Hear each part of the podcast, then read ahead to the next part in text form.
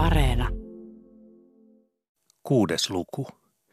Luku, jonka mukavasti voi jättää lukemattakin, koska siinä ei tapahdu enempää kuin muissakaan.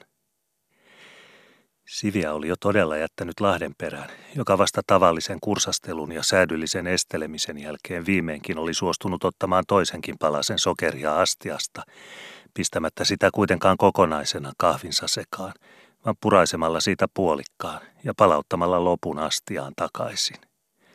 Lahdenperä oli nimittäin menojen ja tarkka tapojen mies vieraisilla.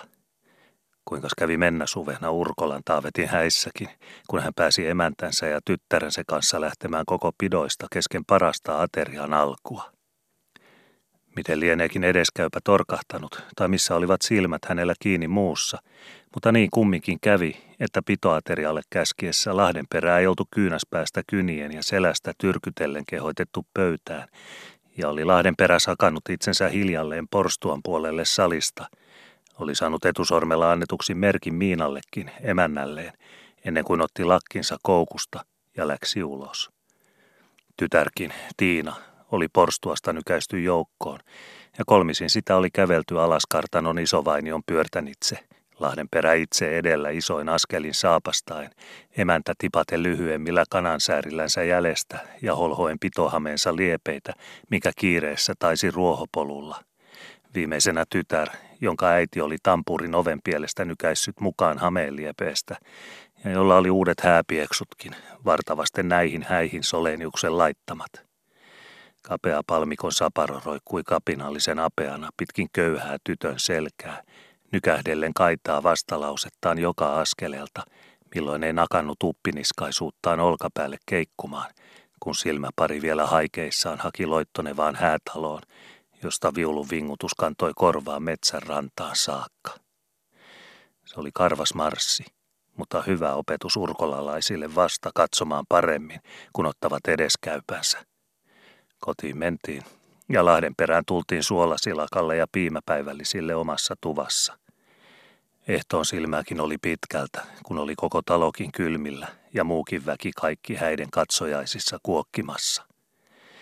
Mutta nukkumisen aika tuli niin kuin muinakin päivinä ja sai vetää peiton korvallisille niin kuin aina, eikä pitotalon palattu, vaikka olivat olevinaan, ja lähettivät kiesihevosellakin hakemaan, kun huomasivat.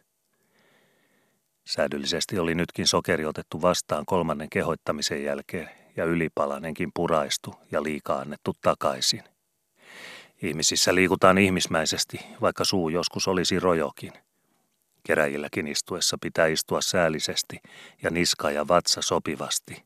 Silmä vanhana testamenttina, kun katsoo sakotettavia, mutta suupieli evankeliumina, kun puhelee tuomarille. Saa räjästää nauruakin, kun röyhäsee päälle totisesti. Menot ja sakramentit ovat tarkat ja tarpeelliset joka paikassa, keräjätuvan seinäpenkillä istuessa lautamiehenä, niin kuin pitovieraanakin, kävellessä kalaasi pöytään käskettynä kestinä. Ei sovi itse rehennellä ja lykätä itseänsä istumaan tuomarien tuoleille, mutta ei passaa myöskään kärsiä, jos edeskäypä on nenätön ja tyrkyttää jahtivoudin, olkoonkin susi ja edeskäyvän oma orpana, penkkipuolelle pöytää ennen lautamiestä ja isäntää. Seisoukos jahtisusi keräjilläkään muuta kuin oven pielessä pikenttinä, kun meitä istuu kaksitoista penkeillä ja tuomarit pöydän ympärillä. Minä olen kaksi kolmatta vuotta istunut keräjillä ja tiedän säädyt ja asetukset ja kuinka monennella käskyllä on otettava lasi pöydästä herrojen joukossa ja kuinka kolmasti haaste on julistettava, kun mies pestataan käräjiin ja paragraafi väännetään lukkoon. Koira on silia myötäkarvalta ja karhea vastakarvalta, ja lautamies höylipidoissa, mutta piru pitäjällä ennen keräjiä. Minä pidän suuni tupessa, kun isosempia on äänessä, ja kädet ristissä aameneen asti, kun isä meitä luetaan. Mutta kita on minullakin rohjetessa, ja kun on ollut laupias rukouksen ajan, niin on kirouskin riuskaampi suussa. Kun nuottaa soudetaan apajan suulle, niin soudetaan visusti. Ja kun lankaa pujotetaan neulan hienoon, niin rojokin käsi liikkuu taiten. Minäkin tiedän, että hyljettää juoksemalla napata, vaan vatsan ryömimällä. Eikä pappia pujata sanalla, vaan silmiä ristimällä. Ja tiedän, että taito välttää kiven, mihin voima potkaisee varpansa verille. Niskani minä mieluummin taivutan ovesta sisään astuessa, kuin kolistan otsani hirren kamaan, enkä minä ihmisissä päätäni pystymässä pidä kuin tuvassa orsi myöntää.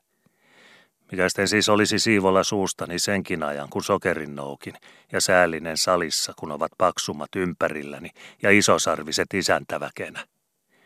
Ei velansaaja reverssiä kirjoitettaessa rintaa röyhistele, eikä lukuvuorotuvassa muut nyrkkiä häristele kuin pappia rovasti. Ja on minullakin hallussani nyörit lervin läppään, niin ettei se silloin paukuttele, kun on viisaampaa olla visusti. Läski pureksitaan ennen kuin sika niellään, ja minäkään, en minä niiskuttele ennen kuin löylykiulu on kaadettu niskaan. Varotaan tässä ja pidetään nuotit tallella poskikamarissa, kunnes lukkari on päästänyt ääneen ja virttä vedetään, niin että saa itsekin rämäistä. En minä yskäse ennen kuin alastalo, en vaikka vaarniemi humisee, ja lastun liuhkava on sadankin kirveen puremalta valmiina irkenemään kymmensyltä kylkisiltä Lahdenperän metsässä. Vasta silloin röyhäistää, kun on palanen nielty, ja vasta silloin minä räjäsen, kun on metsä taskussa, ja nutun sisäpuolella vuorin täytteenä paperitopninkiakin sen verta, ettei tarvitse olla lihavakaan näyttääkseen paksulta. Pidetään siis suun varsa karsinan veräjän takana, ja noukitaan sokerikuppiin nätisti ja siivolla. Minä olen hissuksissani, laupias lammas ja sarveton oinas. En karvan kipperää nahoissani häälytä, en syljen mäjää poskissani kirnuta, niin kauan kuin ovat isosemmat äänessä ja priimakset pässeinä. Antaa alastalon pähistä ja pukkilan pyristä. Minä olen viaton kuin niistetty nenä ja tasunen kuin laarin läpi. Minä otan kahvini, enkä täristä partaa muuta kuin pullaa purressa. Ei sitä kirppua peukalon kynnen alle paineta, joka jättää loikamisen siksi, kunnes silmä välttää – eikä se hiiri kissan kynsissä haukottele, joka pysyy kolon sisäpuolella silloin, kun katti haisee huoneessa. Lahdenperällä olikin silmä yhtä laupiaksi lavaistu kuin tukkakin näin kylälle tullessa kastettu tasaiseksi ja sileäksi päälaen lakeoilla, kun hän nyt saunatun lapsen hurskaudella varmasti esteli enempää sokerimurenaa ottamasta – ja kaasi kermaakin astiasta kuppinsa vain sen pienen pikkaraisen tilkan verran, minkä västäräkki suljuttaa kurkustaan alas kuljun partaalla janoonsa. Olipa melkein kaunista katsella, kuinka isokin kämmen saattoi liikkua niin vaivihkaa ja taiten, kuin Lahdenperä osasi kesyttää hiukka karvapintaisen käpälänsä liikkumaan. Eikä ollut pelkoa, että tällä erällä suunpatakaan olisi porissut niitä porinoitansa, joihin sillä luonnostaan oli hyvästikin hörppää – ja jota Siviä, Ärkäniemen äskeisistä aristuneena, vähän vaihemielellä ja pelkokorvalla nytkin odotteli, joutu valmiina kengänanturoissa, kun vain kermaastia oli takaisin paikallansa tarjottimella. Eipä, Lahdenperän suupielusta pysyi tällä erällä siivolla ja visusti kiinni, niin kuin riihen oviluukku ennen tappopäivää, ja kiitollisena niaten, kun niin vähällä pääsi, riensi siviä kiireen vilkkaa, ennen kuin sittenkään vielä alkaisi korvissa höristä siirtämään tarjottimensa uusille toimituksille. Ei hän edes huomannut tyrkyttää kermaakaan parempaa kertaa, kun hän jo oli livistänyt pukkilan eteen, niin että melko laihanväriseksi ja musevan karvaiseksi jäi kahvi Lahdenperän kupissa, kun hän itsekin sitä nyt sekoitellen katseli. Eivät huomaa ja äkkää, kun ihminen on pitokruusailussa – harmitteli hän pientä mielenapeatansa, ennen kuin ajatuksen kuutto alkoi asetella kylkeänsä Evastiinan hurinan kurssiin, jota korva jo pienen aikaa oli omin toimin koonnut lehteensä, siinä kun emännän knyytti ja vaimoihmisen hyrrä oli todeltansa edessä, ja alastalon Eevastiinan puheellanka juoksemassa kielenkeriltä sitä silkkaa, ikään kuin olisi samaa rihmaa lapattu suusta jo ennen kuin muinen maanpään saunan kynnyksen alta vedettiin vikisevä tyttölapsi, ja kuin olisi rullan lennettävä samaa lipon kyytiä tänäpänä ja huomenna ja siihen päivään asti, jolloin naapurit joskus seisovat alastalossa lähtövirtta veisaamassa vaienneen ympärillä laudoilla ja ihmettelevät, että Eevastiinakin kieleltä siis joskus veto. Ja ei sitäkään uskoisi, että sekin joskus tapahtuu, ja sekin kellovärkki joskus seisahtuu, ajatteli Lahdenperä vielä omalle ajatukselleen, ennen kuin sai heristetyksi mielensä sen verran, että kuunteli. Sananvuoro muille ja kielenvuoro minulle ja muu vuoro kaikille, että hengittää kerkiävät. Sillä tapaa minä aina sanon, ajattelenkin, mutta sanon varsinkin, Hermannillekin sanon, alastalolle. Anna minun puhua, kun minä puhun, niin sinä saat sitten puhua, kun sinä puhut. Yksi ensisti ja toinen toisesti, niin molemmat ovat vuorollansa. Härkäniemenkin kanssa äsken. Sainko sananrakoa sen verran, että sämpylää kerkesin käskemään ottamaan? Karsinaan, hän sanoi. Kieleni karsinaan. Minä itse karsinaan. Pistäköön partansa karsinaa ja järkensä liekaksi saman pensaan kaulaan, ettei se tyhjissä heilu. Totta kai kirppukintut silloin tarvitsee, kun se hyppää, ja totta mar minä silloin puhun, kun minä sämpylää tarjoan. Vai vielä pitäisi pistää kriimu sen ainoan kielensä päähän, mikä suuhun on suotu, vaikka on pouhaa ihmisellä niin, että kymmenenkin samaisia palasia saisi karata suussa kärppinä, eikä sittenkään olisi puurissa besetninkiä kuin puoliksi tarpeisiin. Otatko sinäkin nyt käskemättä sämpylää, niin saan kieleni käyttää kiirumpiin. Otatko sämpylää, otatko rinkilää, otatko varvasta, kuko varvasta, kun en kerkiä koko sanaakaan hopussa sanomaan. Sämpylää ensin, niin pivo on täysi ja kämmen toimessa. Rinkilää sitten, niin sormen viidellä on viiden työ, niin kuin niitä on viisi luotukin. Varvasta sen jälkeen, kukon varvasta, kun on kiusattu sanakin niin jumalattoma pitkä ja kaksinkertainen, että kieli nielee etupuoleen, jottei solmuna liukastuisi ennen loppua. Kukon varvasta, sakara sarvista sen jälkeen, niin ovat haratkin neuvoina ja sormenpäät järjen apuina, kun on ripustettava viimeiset siihen, mihin ymmärryksellä ei enää ole koukkua. Ota käskemättä, niin minulla ei ole vaivaa. Ota tyrkyttämättä, niin minä hengitän välillä. Nouki kouran kahmimalta, niin minä puuskutan noukkiman ajan. Onkos mun kieleni karkukoira, että sen pitäisi aina olla käpälillä? Ja onkos mun suuni kraatarin suu prässipuhdissa, että sen aina pitäisi olla purkusyljellä pruiskimassa kankaan kihivään? Naisihmisen pää on sekin vain kuoressa, joka on luusta, ja halkeaa sekin, jos pitää ajatella kymmenen puolesta ja sulloa häkinkukun täysi korikopan piukkaan.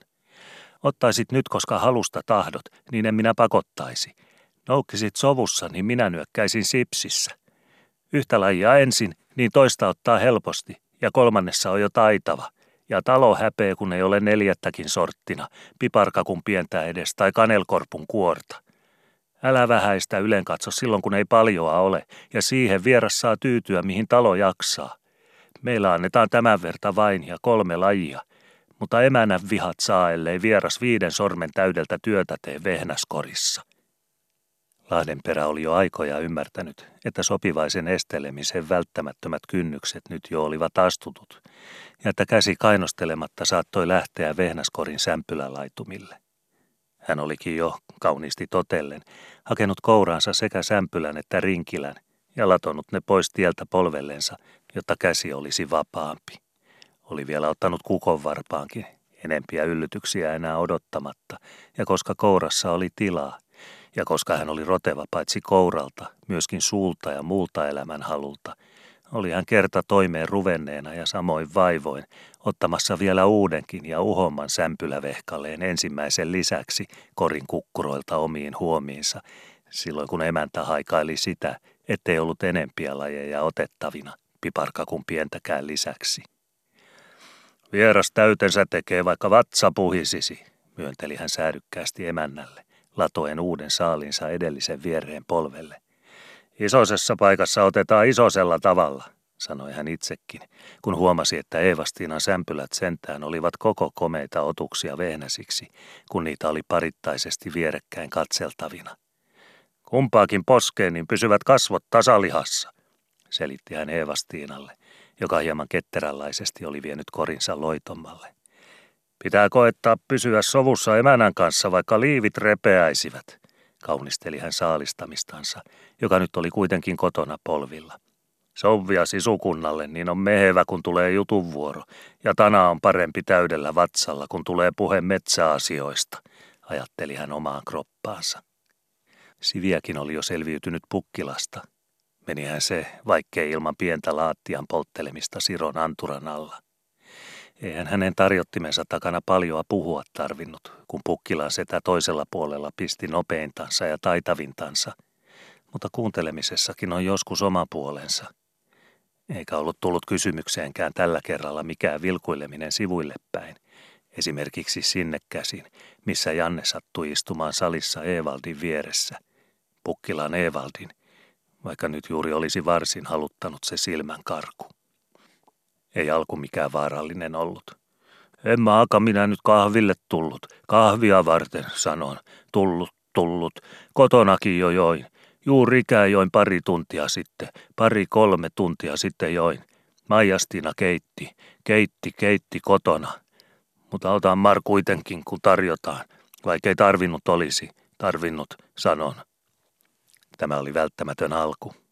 Kuinka lanka kerältä kehitetään, ellei langan päätä ensin kirvoteta esille, ja koska Pukkila missään otti kupin prikalta ilman ei-maakaa ja Majastiinan kotokahvia ja pitämättä varoviltaan kiinni tarjottimen reunasta, jottei sitä vahingolta kuitenkaan siirrettäisi ennen aikojaan edestä ja ulottumilta.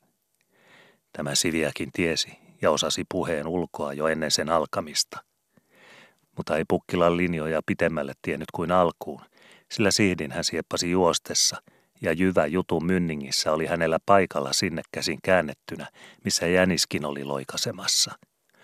Otin Evaldinkin mukaan, Evaldin, niin ei istu jouten kotona ja lue kapteenikirjoja ja logaritmeja. Menee merikouluunkin kaupunkiin talveksi, lähetän sinne. Mitäs Lundströmistä täällä ja hänen opeistaan? Viinansa juo, mutta tietää hänen omista seilaamisistaan hänen navigatsuuninsa. Lundströmillekösi Jannekin taas, Pilman ja Tafiina Janne menee täksikin talveksi oppiin ja kouluun. Lähetän Evaldin Turkuun, niin saa kapteenin paperitkin ilman eri eksaamia ja dispansseja. Otin pojan mukaan, ettei roiku papereissaan ja räkninkeissään, niin saa katsella täälläkin. Ja jos tulee aika pitkäksi vanhojen joukossa salissa, niin täällä on nuoriakin millä sinäkin aikasi kulutat, jos täällä pelkät härkäniemet pärisevät ja minun kaltaiseni. Pukila oli käyttänyt aikansa tyyten. Kuppi oli jo kädessä, sokeri pudotettu sekaan ja kermaastiakin palaamassa paikalleen prikalla. Sanoin pojalle tullessa, älä salissa nökötä, mene kävelemään. Taitaa siviäkin kerjetä näyttämään navetat ja paikat ja puhelet kiilistä ja aapenraadesta. Sivia oli verraten nopea tyttö siirtymään tarjottiminensa Pukkilan edestä karjamaan Enokin kohdalle, kun Pukkilan käsi vain oli hellittänyt kermaastian kahvan ja meno vapaa. Ei silmistänsäkään aina tiedä, mihin niillä katsoisi, ajatteli hän, asetellen tarjotinta sopivalle korkeudelle, jotta kohmokätinen karjamaan isäntä ilman pahempia ryminöitä pääsisi kuppinsa käsiksi. Salissa alkoi jo tuoksua kahvin haju, Vähän itse kukin oli jo viritetty odottamaan vuoroansa ja hyrinä siltä ääreltä salia, missä Siviä virkistävänä eteni ja Eevastiina hyrränä seurasi kintereillä, alkoi elvytellä kielenkantaa muuallakin, niin että kohta jo oli nupinaa vähän millä kulmalla hyvänsä, ja se, jolla ei ollut sanaa noin vain valmiina valloillaan, edes yskäsi elonmerkiksi ja omaksi rohkaisuksekseen. Varsinkin ne, joilla jo oli mehussa ruskoliemi oman kämmenen nokalla höyryämässä lämpimiänsä kupin hehkumilta sieraimiin, ja niitä oli sikäli useampia, mikäli tytär edellä ja emäntä jäljessä ennättivät etemmälle saliviertä, ja yhä useammassa kourassa oli hilkuttamassa kupin lemaseva, ja yhä useammalle polvelle pinottu sämpylän muhevaa ja rinkilän hemasevaa herkuvaraksi. Varsinkin ne siis vilpastuivat ilminähtävästi. Lahdenperä oli jo rykäissyt kolmasti ja hönkäissyt rintapaljetta kokeeksi, olivatko piiput kirkkaina, jos tarvittiin. Pukkilan silmät pelasivat saamarin palloina ympärille. Sanookos joku mitään, huiskasee sanan puolikkaan, sanan kvartinkin, niin minä sanon kohta niskaan, sanon täyden tusinan. Härkäniemikin oli sen muhoinen kuin on täysi kaljakannu tuvan pöydällä, silloin kun tuore sahti friskiltään on juostu kellarista ja vaahto verekseltään hurahtelee laidoilla, valmiina kenenparta pieleen hyvänsä kumottavaksi, jolla on halu kallistaa. Vain Alastalo ja Langholma supisivat omiansa keskellä salia keskenänsä, Langholma keinutuolissa vakavana toppakuppinsa takana ja Alastalo kuin pikenttinä keinutuolin vieressä seisten ja laveissa liiveissä nähkien. Eipä edes pukkila näkynyt saavan korvansa kärkeen noukituksi, mistä oli puheen vänkä, niin venyvä kuin olikin oikea korvanlehti sinne käsin. Kuma kyllä oli Eenokki se, Karjamaan Eenokki, joka ensimmäisenä sanan laukasi. Hän oli tarkalleen noukkinut Eevastiinan korista jokaista leipäsorttia, käskyn ja Eevastiinan vireään kehoituksen mukaan, ja yhtä tarkasti sitä myöten kuin otti, pistänyt jokaisen lajin taskuunsa, siihen takkinsa vieritaskuun, jonka suu holotti verkakankeana valmiina nutun oikealla pielellä, ja johon hän piippunsakin aina lykkäsi siksi ajaksi, kun ei pitänyt sitä suussa, kirkonmenojen ja ripinajoiksi – ja muulloin aterioilla ja pidoissa syömisen kestäessä. Pistänyt sämpylän ensin ja rinkilän sitten ja kukonvarpaa viimeiseksi, niin oli Paavaliinalle ja mukuloille kotoevästä ja sai itse rauhassa ja muitta mauitta hörppiä kahvinsa semmoisena kuin kahvi luonnostaan on suuhun maistettavaksi tarkoitettu ja keitetty. Eenokki siis oli se, joka ensimmäisenä sanan laukasi, sen jälkeen kuin hän viimeksi vielä oli ottanut piipunkin suupielestään ja lykännyt senkin poroineen taskuun muiden vehnästen joukkoon pois tieltä leuasta, siksi ajaksi kun hulitti lientä kurkkuunsa. Sen hän sentään ajatteli ennen muuta virkkaamista, kun tunki mukava lemu kupin höyrystä sieraimiin, että katsos pahuksia vaan kun tuhlaavat ihmiset veteensä kaupungin herrain papuja – vaikka samanväristä litkoo tassista poskensa ohranpa virutukseltakin. Vai parkkeja täällä nyt siis ruvetaan rustaamaan ja mastoja tikkukaupalla astioihin pystyttämään, sanoi hän sen jälkeen, koska nyt kerta piippu oli taskussa ja suu löysänä lauteeramisiin, eikä vielä ollut kahviakaan hörpäissyt. Sana tuli siltä taholta ja siitä leukapielestä niin odottamatta, että pukkilakin, vaikka istui paki vieressä ja vaikka oli kuin linnusta ja haahkan kaaveilla, sormi liipasimella valmiina päästämään, kun vain oli linnunkylki jyvällä ja soutusotka hollilla. Että pukkilakin sai kuin sinetin huulillensa ja pihdin kielensä päähän. Hullukokaan silloin viisaampaa keksisi, kuin loikaista pois edestä kintun kerkiämiltä ja haarojen kurottamilta, jos kiven köhjälle muuttuisi vieressä huikentelevaksi ja odottamatta kääntäisi vuoron vuoksi sammalkylkeä uudellekin kantille. Eikä pukkilakaan Eenokin pamauksen päälle osannut ensihätää muuta kuin siepata sämpylänsä Eenokin ääriseltä polvelta korjoon Härkäniemen ääriselle – ikään kuin olisi edelliseltä ja Karjamaan taholta tällä menolla tulossa mitä hyvänsä ja parasta pelastaa mitä ensiksi äkkäsi. Hän rauhoittui sentään paikalla ja silmät neuvottelivat salaman kestämän verran, oliko nyt varovaisinta pysyä visusti, ettei enempää lohkea samalla ryminällä, vai jokos nyt alkoi rytinä, ja mies se, joka ensimmäisenä kerkesi sarvenhamaan kouransa. Oli Alastalonkin korva Langholman vieriltä haavinut Eenokin sanan. Mikäs virka joutilaan kouruilla muu olisi ollutkaan tämmöisenä päivänä kummallakin puolella päätä, jollei vahdinpito paikoillaan, silloin kun suu toimitti asioita omalla kantillaan. Ja silmäparikin sai olla varpaisillaan, puhumatta järjen kärpästä, jonka piti olla joka kolon suulla hajukarvoinensa. Alastalon oikeanpuolinen korvanlehti oli sekin siis napannut Eenokin sanan, ja alastalo haistanut ruudin kärryä pihahtaneen ilmaan salissa. Hän käännähtikin sen verkkaiseen ja niukan neljännesosakierroksen, minkä arvovatsainen mies, joka juuri on tärkeissä jutuissa ja vielä tärkeämmissä ajatuksen sihtaamisissa itseänsäkin arvovaltaisemman miehen ja pitäjän mahtavan kanssa, saattaa oman ruumiin astian arvokkaalta liikehtämiseltä ja säällisen kunnioituksen niskanpidolta vieraan edessä myöntää itselleen ja kropalleen, kun hiemasen myötää niin niskasuonien kankeoissa kuin sivupielien pehmeissäkin ja vielä vähän luomasee silmiäkin sivulle käsin. Alastalo siis, keskeyttämättä puhesojoa Langholmalle, hänellä oli juuri kehiteltävänä hyvä ajatus siitä, kuinka talvirahti suvirahdin lisäksi tekee kaksi rahtia vuodessa. Keskeyttämättä siis hyvälle alulle kierahtaneen puheenkerän kirvoittamista, hän sivukarsalta vain noukki silmäänsä Eenokin puolemmalta, valmiina vahdissa, menivätkö kuutit jo sillä kantilla vetotämmiin ja sieraisiko riki tuuleen tuota menoa. Juu, juu, Kaksi suorsaa samalla haulikon pamauksella on parempi saalis paatin pohjalle noukittavaksi kuin yksi, ja kaksi rahtia samaan kuuto vuosilikviidissä antaa kaksi kertaa paksumman jaon retarille kuin yksi. Päätteli hän siis Langholmaa käsin alettua nuottia, mutta silmä valpastui yhä elävämmäksi sivulle käsinkin. Menikös Pukkilan nenä myttyy vai huuliviiksien puuhkaan, naurahteli Maksan hyvissä. Ja härkäniemi, kymmenen elävän matoa silmänurkkain kiemukoilla, mutta parta leukaluilla liikkumatonna kuin luudan hievahtamaton tuvan nurkassa joulupäivänä. Entäs Langholmakin tuossa edessä? Lainannut hän on korvan, lainannut varmasti Eenokin sanalle, vaikka on minun jamatustani kuuntelevinansa. Mitäs värkkää järjessänsä? Alastalo puhautti huuliansa. Puh, menikö siiri ohitse? Eenokkikin jo kaatanut kahvinsa tassi ja valmistuu hörpäsemään.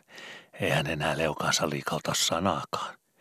Pukkila on suineen ja nokkineen vajonnut huulipartansa sisäpuolille. Merkillistä, kuinka pidättikin itsensä tällä erällä nahoissansa. Härkäniemeltä se näkee päältä. Ei lähde ensiloveen muuta kuin silmäiluirua ympärille ja ajatuksen kuhinaa päänkekoon. Ja Langholma, hän on aina tynnyri, jonka hanaa ei avaa kukaan muu kuin hän itse. Alastalolla sähähti pieni närkästyksen närän nenän tuhaukseen. Oh, niin liava itsekin, että ähisee kun harmittaa. Ja huomaa vielä joku, pukkilakin. Jäätti hän kuitenkin malttamaan itsensä ja nieli rykäsi kuin muita pyyleviään. Vaikka käskee tässä, kun muut ovat kuin säkit ja saa tuhdata niin, että hiki otsalta pihisee.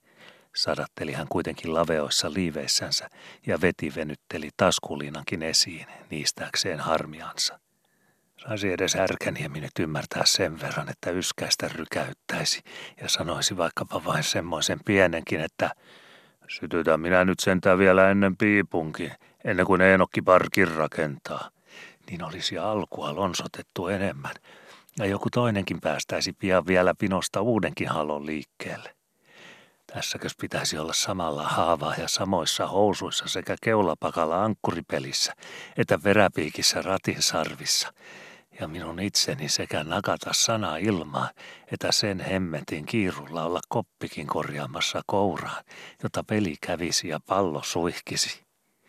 Osuko hullu kahdella tuudolla soutamassa ja juosko kappelin pappi kirkossansa alttarilta saarnastuoliin ja saarnastuolilta alttarille, minkä köyhissä kintuissa on nappulan laihaa, mutta kapteenismies seisoo paikallansa ja antura pari leveänä komentosillalla, silloin kun hiihkasee keulapäässä laivaa kymmenen kurkkua, kymmenen selkää natisee, kettinki kimpaa ja ankkuri löysää saven sitkaasta kyynärän hampaat.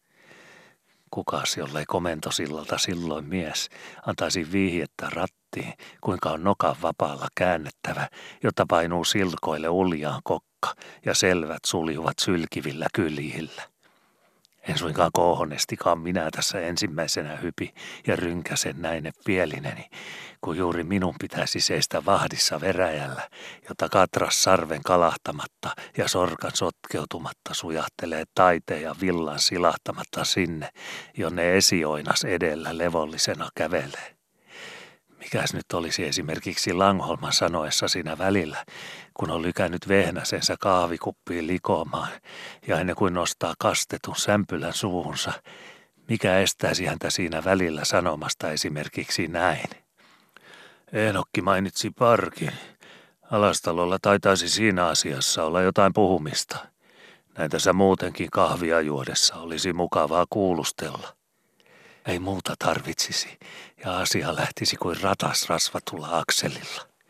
Minä sanoisin pientä, sanoisin enemmänkin jos sopii, mutta jättäisin hampaavuoron kohta kun kela on liikkeellä ja joku toinenkin siepasee. Ratasverkki eläisi, hammas hampaan jälkeen sopisi loveensa, mylly alkaisi rytistä ja tore kieputella jyvä juoksevaa kiviparin väliin ei muuta tarvitsisi ja saisi juosta vain tikkaita alas sovittamaan säkkiä alatoron suulle ja pitelemään lämmintä jauhoa, joka sylkysuulta juoksee pehmovilleen pussin pohjilla. Ei muuta tarvitsisi ja sopisi myllärin istua myllyn kynnykselle ja pistää tupakaksi. Mutta hemmettiä se aika myllärillä ennen kuin armit ovat haistaneet tuulen.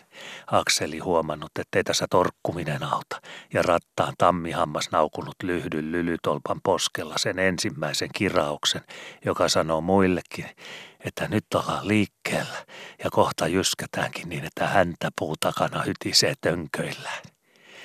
Ei suinkaan mylläri myllyänsä rattaista liikkeelle repele, ellei tuuli ulkona ole puhtina armien siivissä, eikä suinkaan suu virttä vetele, ellei kurkku ääntä päästele. Minäkös tässä olisi virkamies, samoin hosumin kinttuineni polkiana urkujen palkeilla ja kurkkuineni kanttorina parvellehtereillä. Kukas semmoista kuuntelisi, jos minä sätisisin parkkia parkki, pärisisin kuin madonlukia saunalla ja papinpopo kirkonliinalla. Parkkia parkki kuiskaisin Krooklalle vasempaan korvaan ja huiskaisisin Haarlalle oikeaan. Rakennetaan parkki, pentelettäkin parkki. Juoksisin koko riimin salissa ja nuotin rinkutukset päälle kaupan. Vähtäisin Eenokille, nipsoisin sormea pukkilan nokan edessä, häristäisin viiden kynnen pamppua härkäniemen silmien havittamiksi. Huitoisin kieltä ja körtin livettä, hokisin tälle kulmalle.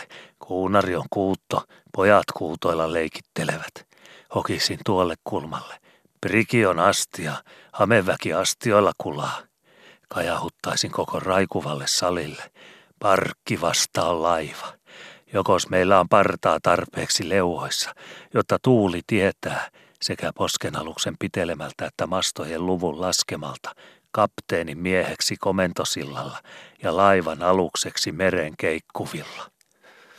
Kukas kuuntelisi sanon, vaikka väärinpuolin kääntäisin puhinassa koko nahkani, niin lavealti kuin Jumala minulle on liivien pielustaa suonut.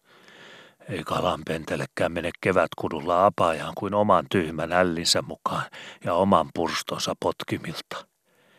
Ole vaikka kärsimättömyydestä haljeta rannalla ja katsele, kun järjettömät loikkivat kurkulla niin sakona, että toistensa purstoja pureskelevat.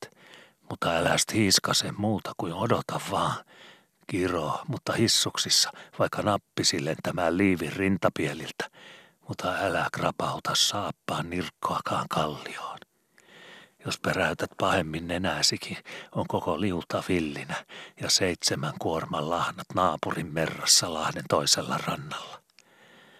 Älä muuta kuin noidu omissa nahoissasi, mutta visusti ja varro. Kuolaa suupieltä pyyhkimättä ja nenän kirkasta tippuvaa takakämmenellä korjaamatta, vaikka ehtoo vilvaasta aamun viluun asti varroja odota parran karvankaan leukasi sängessä havisematta ja hampun langankaan jakkusi loimessa kylmänsä hytisemättä yön vartista selkää kangistuvaa huomeneen saakka, koska viimeinkin kalan päässäkin sarastaa meren himmivillä järjen tuiku. Yksi aukoo ja sulkee, toinenkin valppaampi aukoo ja sulkee kiduksien läppää, jo ovat kolmannella silmät renkaina ja neljäs koettelee eväksiensä eloa, joko on maaveden makua hulimassa kuonon kylmillä, joko on luuhulte heruvilla hajun tieto, missä on kuturanta matalan makovana lähellä. Yksi on jo kääntynyt sivukulmiin, toisenkin pursto elää ja kolmas on jo rohkeana parven sivulla, päättävin potkuin ohjaten selkävää suuntaan sinne, mistä saapuvat hulavain miedot viestit suljivaan kuonoon. Kuka sen komensi, että joo, jokainen selkä, niin monta kuin on kurkulla purston potkasevaa ja kyljen sätkivää, vaellolla ja vilivillä veden sakovilla ja hulan tummuvilla jokaisella selkä samassa suunnassa, saman saviperäksen makeoille mataloille. Nyt pojat, nyt ei kysytä juokseeko vesi saapasvarren suusta sisään. Nyt mennään vaikka vatsa likoon, mutta nuotta lipotaan. Ei väliä vaikka langat kastuvat, kun vain sätkyvä jää lankojen sisäpuolelle. Saapasta savee Vihtori. Ei lahna pure, jos juokset meren puolelta pyrstöä. Juokse Paula vaikka kurkun syvältä kustu. Verka päästää veden lurinat samoin lorinoin housuista kuin sen läpäiseekin takapuoleen. Mutta nuotan perse, se pitää lahnansa, jos on mies vain pitämään persettä piukalla. Ja sen perseen sakolla dotaankin tiinuun, kun sinä tyhjennät omasi vain laarin läpeen. Nyt pojat heilutaankin niin, että mies kuivuu ihon pinnalta, vaikka langat kastuvat yllä, ja haalataankin niin, että ennen selkä repee ennen kuin käsivarsi hellittää. Saalista odotetaan visusti, mutta saalis siepataan rajusti. Kattikin kyttää aikansa, mutta katti loikasee myöskin, ja kuta pitempi loikasun holli, sitä matalammaksi on kyrättävä kroppa. Ei kalamies liiku kalamiehen asioilla hihkaistaksensa kurkun muhkeasta miehen kirkkaita ja keikutellakseen komean menoa polkavin polvin ja paulan viuhaa nuotan näyttimiksi päänsä ylitse huimien, silloin kun kutu kulussa haistelee kurkulta ja vauhkojen parvi selällä sekoaa vaani ja varo. Missä on rannalla lepikkoisi rauha ja ruovikko lepoava mätimehkojen meloilla herupainavin kupein huomiin hulkkuvain matalain eikä kissa ole kulussa kissan käpäläin loikkiaksensa pussikan pontimin hyppylysteensä laattialla ja nakataksensa kyljen noselaan notkein poukoin vai katilluontonsa hilpimiksi, silloin kun on hiipukka kololla väijyttävänä ja hiiren silkikkä sen napattavana, joka saa kyntensä huomaamatta herkukan niskaan. Enkä minäkään ennen potkase, ennen kuin on viulu vingahtanut, enkä tyttöä ennen sieppaa, ennen kuin on silmä hempiällä herannut. Pyytäjä odottaa, ja minun vuoroni on omenapunalla, vasta kun kypsä varisee oksalta. Minä en hiiskase, ellei kukaan muu hiiskase. Minä en puhu parkista, en puhu Topin tikustakaan, enempää kuin toripakallakaan taitomies ja parhaan harjakkaan kaupitsia hevosmarkkinoilla hiiskasee hirnahtelevastaan paljon mitään, ennen kuin joku on kävässyt taputtelemassa niskan kyömyä harjan kenon alla, joku toinen läjäyttänyt hyväksyvää kämmentä kiilteleville lautasille, joku nostanut huulen irnavaa irstaan hampailta ja koetellut käsin ja pidelleenkin rintapielen liehtavaa leveyttä – ja ennen kuin on kansaa vähän muutakin ympärillä kaartelemassa ja katselemassakin, ja vaikka kuuntelemassakin, loitoltakin niin kuin lähempääkin, kun joku sanoo, siinä elikossa on hevoseen henki ja muoto myöskin, jumaliste, ja toinen parantaa. Katsos, kun kapsuttaa kaapaa niin kuin olisi lempovietereissä. Ne nappulat näyttävät semmoisilta, että ne oikaisevatkin itsensä kun tarvitaan, ja anturaa on reistattava. Silloin vasta saattaa myyjäkin virkahtaa. Toi varsan tännekin, kelpaisiko se kellekään? Hevosen muotoiseksi se on kototallissa huomattu, sanoisi hiljan verkkaa ja kutittaisi kahmaisi hevoslasta leuanalle, niin että karaisi virma pää pystyyn koko torin näkymiksi ja harjan paksun leiskumiksi. Ei hyvää varsaa kehuta, hyvää varsa talutetaan tallista kehuttavaksi enkä minäkään siitä prätise ja silloin prätise, kun on kaapin parasta kaadettu aineeksi lasiin. Silloin minä odottelen ja kuulustelen, mitä vieras sen jälkeen sanoo, kun on kurkku lakannut tunnustelemasta, oliko hyvää vai vielä parempaa se tulinen, mikä kulki kulauksessa sisäihon talteen. Eikä nytkään minun vuoroni ole puhua vaan toisten, kun minun puolestani ja minun hikoomiltani pitopöytä on sillä tavalla ja siihen tapuliin pinottu, että nenätön se vieras on, joka ei sierraintensa halusta ja oman haistimen vetämänä kävele ottamaan sitä, jota tekee mieli. Ei passaa paljon tyrkyttäminen silloin, kun on hyvän paras tarittimella. Joku luulee pian, että kuorinalla ei olekaan samaa vehnäväistä, jota kuori kiltelee yltänsä, minä tyrkytän mieluummin vain niin kauan ja sille täpärälle, kun toinen alkaa itsekin jotain haistella. Mutta kun äkkäämisen sarvet ovat syhytetyt karvoista esiin, niin silloin mieluummin ja viisaammin jättää kunkin asiaksi koetella omia sarviansa itse, niin uskovat jokainen oman otsansa puskemalta käyvässä asiaan. Ja sitä paitsi, ei ole laita ja järkikomentoa sekään, jos on pärehöylä väkipäässä hartia repelemältä huhkimassa ja hihaa heiluttamassa se, jonka silmä tarvitaan terän vieressä tarkastamassa, onko kulja asetettu oikealle kantilleen pukilla, ja sujahtaako suusta niin leveätä ja siloisaa, kuin puu lylykyljestään saattaa leveätä ja siloisaa lähdettää. En minä saa tässä vahdissa enää olla etukiikissä, vaan taka-airon tyvessä huopasemassa, jos tarvitaan, ja varalta huomaamatta lykkäämässäkin, kun keulan iiri näyttää tarvitsevan oman pienen avun. Eikö hemmetissä nytkään kukaan noista sarvettomista pässeistä sanoisin. Ymmärrä sen vertaa, että sanan pirauksenkin päästäisi. Sen einemmän, että olisi alku tehty ja loppu lorisisi itsestään. Härkäniemikin puree poskinsa Eevastina sämpylään niin hartaasti, ikään kuin täällä istuttaisiin koolla toppavehnästä makoon sullamassa. Suomina topninkin sakullekin, mutta viheliäistä se on, jos silloin tupotaan taikinaa hanaan, kun hanaan pitäisi kirkkaasti hulista. Alastalo luimautti kulmaisaalta melkeinpä julmasti härkäniemeen, joka kuitenkin oli parallaan niin hurskaassa työssä, Eevastina sämpylä oli todella makuvaa, että syntien tuntoon ei häntä olisi tällä haavaa herättänyt varrellisempikaan tyrkäys kuin pelkkä silkanen silmäin sihaus, jota hän viattomissa nahoissaan ei huomannutkaan, tuntemisesta puhumatta. Eikä tarvitsisi muuta kuin pienen napauksen kylkeen ja täyteen kaadettu pikari vuotaisi liikalaitasensa lorona reunojen ylitse.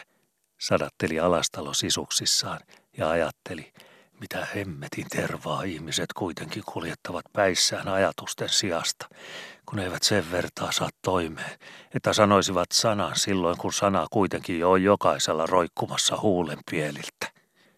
Alastalolle oli laveutta mitattu melko riittävästi liiveihin, mutta välistä potkaisi kuitenkin veren ahven niin armottomasti sisäpuolella, että ahtaalta tuntui nappien piukottavilta kohdilta. Lahdenperä se oli, joka tässä pinteessä nyt kuitenkin tuli avuksi. Hän oli sarkaharmaassaan jotenkin yhtä kuumilla kuin alastalo englantilaisessa siniverassaan, ja lautamiehen neliskulmainen järjenjärkäle jotenkin samassa puserruksessa kuin pilivinniin iikattu ymmärryksen kuutto kapteenin päässä liukkailla kölipuillaan. Ei ollut jokapäiväistä purtavaa ajatuksen takahampaille se kyrsä, minkä alastalo mennäpyhänä oli lykännyt leukaparin jauhettavaksi. Vaarniemen metsässä humisee sinulla tuhannen ruplaa tuulessa, niin kuin meillä muilla nestuukkipyykki nyörillä. Mitäs sanoisit, jos lammashavun sijasta ajakkelittäisit kerta metsästä setelipaperiakin kotiin? On Langholman kanssa ollut puhetta, että Vaarniemen mäessä olisi sopiva varvipaikka. Siitä oli totisesti ollut viikon puhina päässä. Öisinkin semmoinen ajatuksen vähti, että Miinakin valittaa, ettei saa toinen nukutuksi yökausiin, kun sängyn pää yhtä mittaa rytisee. Jo päältä näki, kun katseli lautamiestä sohvalla Härkäniemen kapteenin ja Pukkilan piilmanin välissä, että leikki oli sämpylältä kaukana, kun se oli joutunut semmoisen poskipielen purtavaksi, joka nyt jauhoi täystyössä.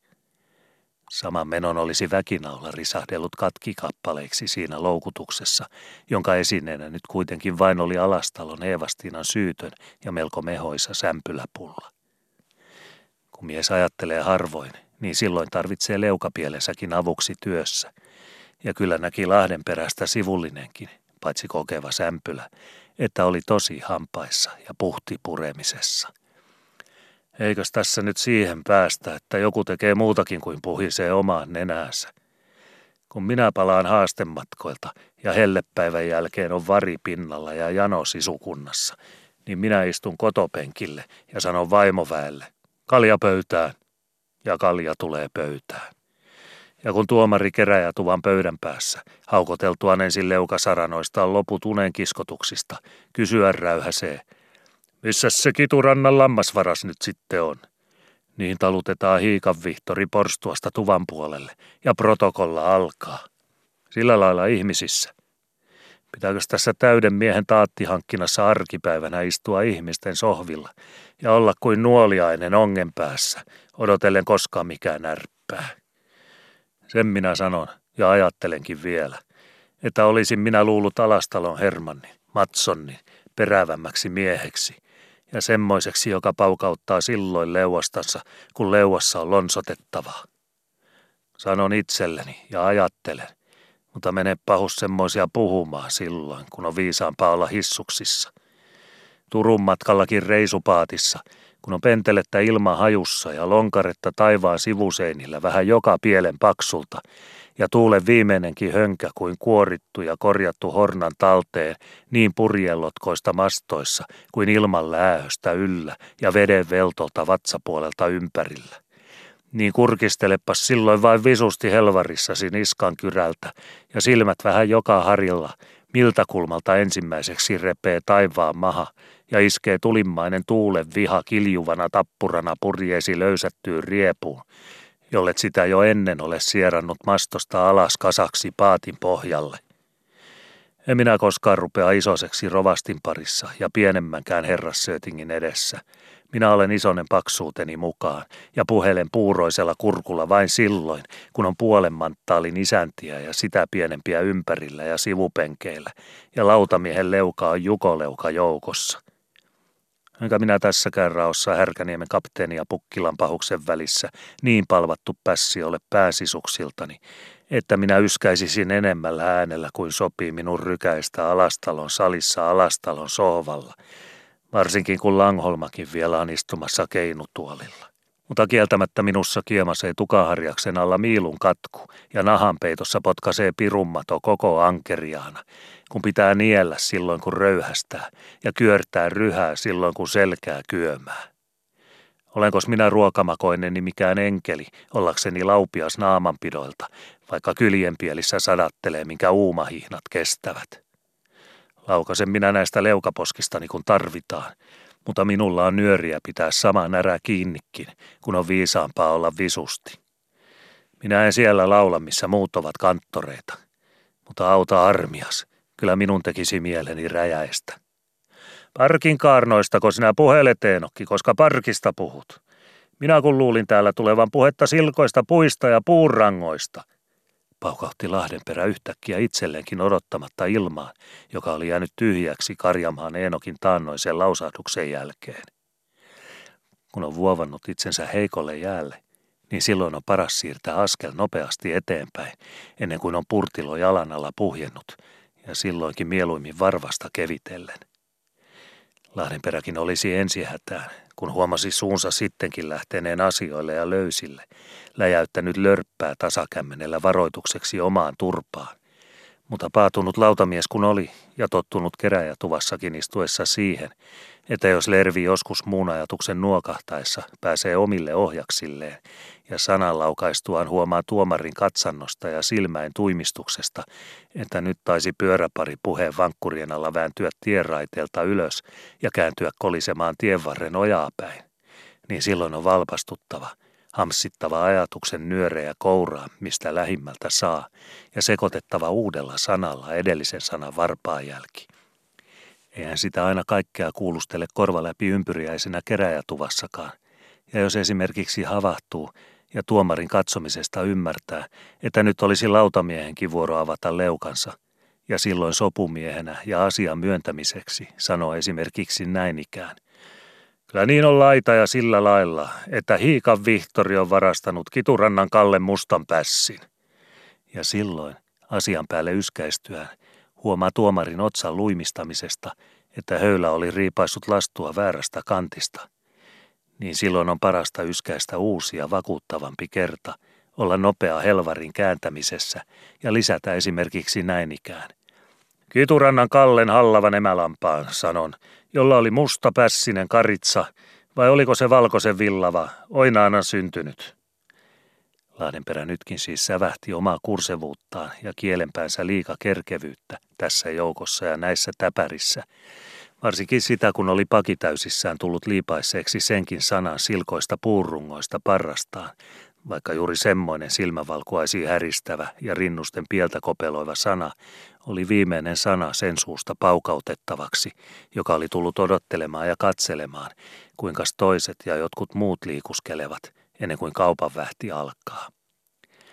Lahdenperä siis sadatteli itseänsä ja liika löysää suutansa, ja ikään kuin häveliäs koira, joka huomaa kykyneensä mielestänsä liika julkisella paikalla, kohta tekosensa jälkeen on kaikilla neljällä käpälällään hartaassa toimessa rapsutellakseen ja raaputellakseen rumaan jäljen päivän näkymiltä, vaikkapa kynsi sitten kiskoisikin pelkkää kallion sileätä kuvetta ja käpäläin taakse sinkoisi vain laihan vuorisammaleen kuiva pehku, Samaten riensi Lahdenperäkin nyt silittelemään ja peittelemään sanansa liikanäkyvää kikkaretta, jonka hän omien ajatustensa ja pyyntipolkujensa hiipimiltä kuvitteli pahemmaksikin läiskäykseksi, kuin mitä se oikeastaan oli muiden korville ja huomaamisille.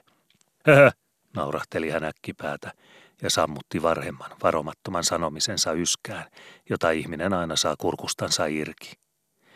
Kun nyt kuitenkin oli puhe saatava ohjatuksi muuhun, eikä ollut varaa valita asian sarvea, mihin ensiäkkäämältä tarttua, niin oli Jumalan lykky, kun Eevastiinan kahvi alkoi konstailla kurkun päässä. Sitä oli tullut hörpäisseeksi hyvän laimiskan suun viruttimiksi ennen yskän hönkäisyä, ja sai oikein tositoimen ja kakistuksen, ennen kuin oli puuskutellut henkensä taas käyntiin kurkun käytävissä. Kapteenskakin tässä talossa, Mitäs papenia hän liemensä sekoittaa, kun on kahvikin kupissa niin väkevää, että miehen kurkku tekee kapinan? Sojotteli hän jo pärskytyksensä päälle niin muina miehinä, ikään kuin ei ikinä olisi sama suu hiiren hiuskausta puhunut honkapuista ja muista asioista, joilla saattaa olla tikkuja raapaisemassa kyljessä. Ja kerta menossa myötämäkeen, niin suksi laskee soljotellen, jos mies vain pysyy kintuillansa, ja Lahdenperälläkin oli nyt latu laudan alla – Samoin jos kahvinpööniä alastalon kahvipannussa vielä keitetään, joita muinen koko pitäjän voimalla keikuteltiin säkeissä maan takana kihdinkarien rannoilla. Lasketteli hän jo roimalla lautamiehen suulla ja katseli ympärilleen niin kuin mies katsoo, joka on kirkkaasti selvittänyt paikan, jossa joku toinen ohuemmissa housuissa olisi voinut lentää pakaroilleenkin. Sopi nyt kenen hyvänsä jatkaa, jos tahtoo joku muu mitään sanoa ja mihinkä päin kullakin halu nokassa kutittaa – katseli hän ympärilleen. Hänen pesälleen olivat jäljet nyt kumminkin hämätyt. Niin kuin suvipoudalla lehmäkarjalle, joka aikanaan saa jättänyt itälaitumen aamupuoliset kerot, silloin kun aurinkokin etelän taivaalle kerjeten on alkanut korjata lakanoitansa lakean ruoholta metsärannan liepeeltä alkaen, ja keskipäivän helle seljissänsä, yksi kerrallaan, kellokas edellä, on painunut metsien kohtuun samoillakseen poimuttelevana jonona, sorkan jälkeä sorkan jälkeen sovitellen, keikkuva pää uskollisesti edeltaastujan hännänjuurissa pysytellen ja silmä norkuksissa, verkaksiltaan ja vakaisiltaan virstaisen taipaleen unettavia polkuja ja männykkäitä sokkeloita, sinne kohden missä on odottamassa merituulen huljavissa lauhkeoissa länsilaitume vehmakas ruoho, jota päivän kehrä vuoroltansa ehtoopuolella lämmittelee suotuisaksi lehmän kielen kääriä ja turvan ahmia. Niin kuin tällaiselle lehmikarjalle, jos sattuu matkan polvella alhoja vältellessä ja pahimpia ryteikköjä kartellessa tiepolun viereen pälvi, jossa metsä on vetänyt sen verran lievettä puoleen, että auringolla on siellä ollut alaa koetella, onko nummenkin poski hyvältävissä, ja ahon aukeama siltä kohdalta lykkää kantojen juurilla viheriä virkkua aivan nauramalta muun vakavan keskeltä.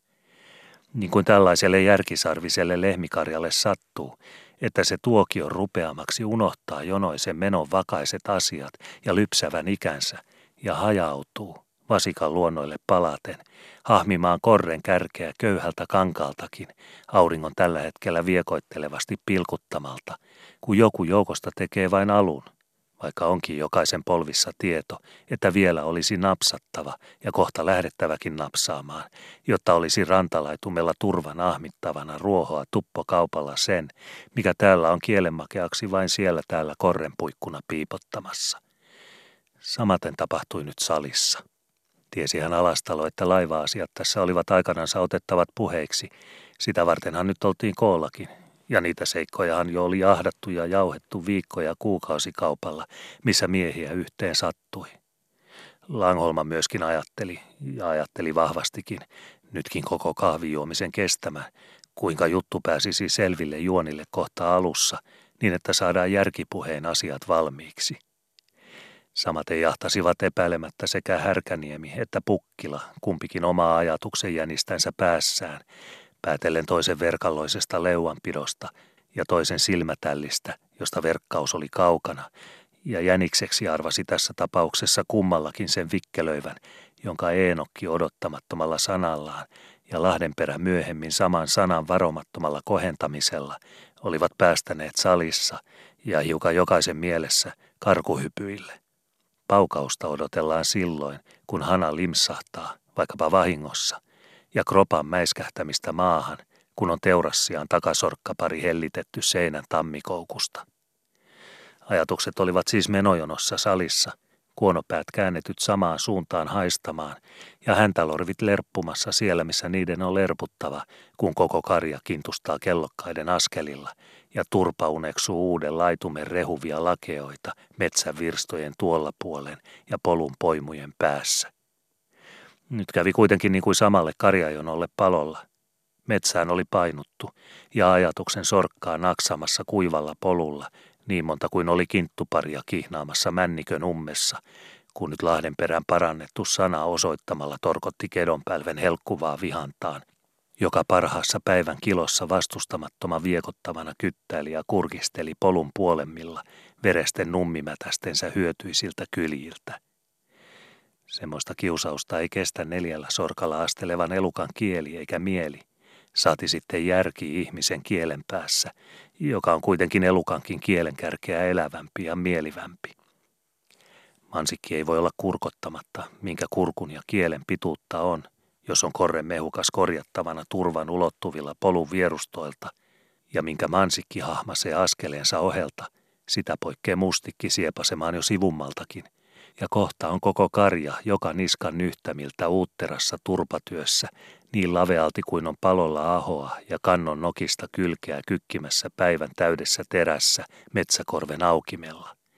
Ja minkäs miestäytteisessä salissakaan, kun on partaa toimetonta joka seinän pielellä ja leukaa joutilasta, yhtä monta kuin on selkää venyvää tuolinnojaa painamassa, neljällä vieriäärellä viidettä syltäisen laattialakeaan minkä seuraisessa salissakaan siis, jossa tuntijaksoin on istuttu neljän seinän mitalta, säädyn ja sopivaisuuden vuoksi vaieten ja suussa vain sylkeää herutellen, vaikka ollaankin koolla poskien porinoita varten, ja vaikka kullakin kulmaluun takana on otsassa jauhamassa sama asia ja kielenkanta ladattu melkein sivu sen, minkä puhuva ihmisluonto oikeastaan säällisesti vaieten kestäisi minkä sellaisessa vireisessä ja pakikukullaan olevassa salissa siis, jos varisee sananvahinko jonkun varomattomasta suusta, niin kuin nyt oli tapahtunut Lahdenperän kohdalta.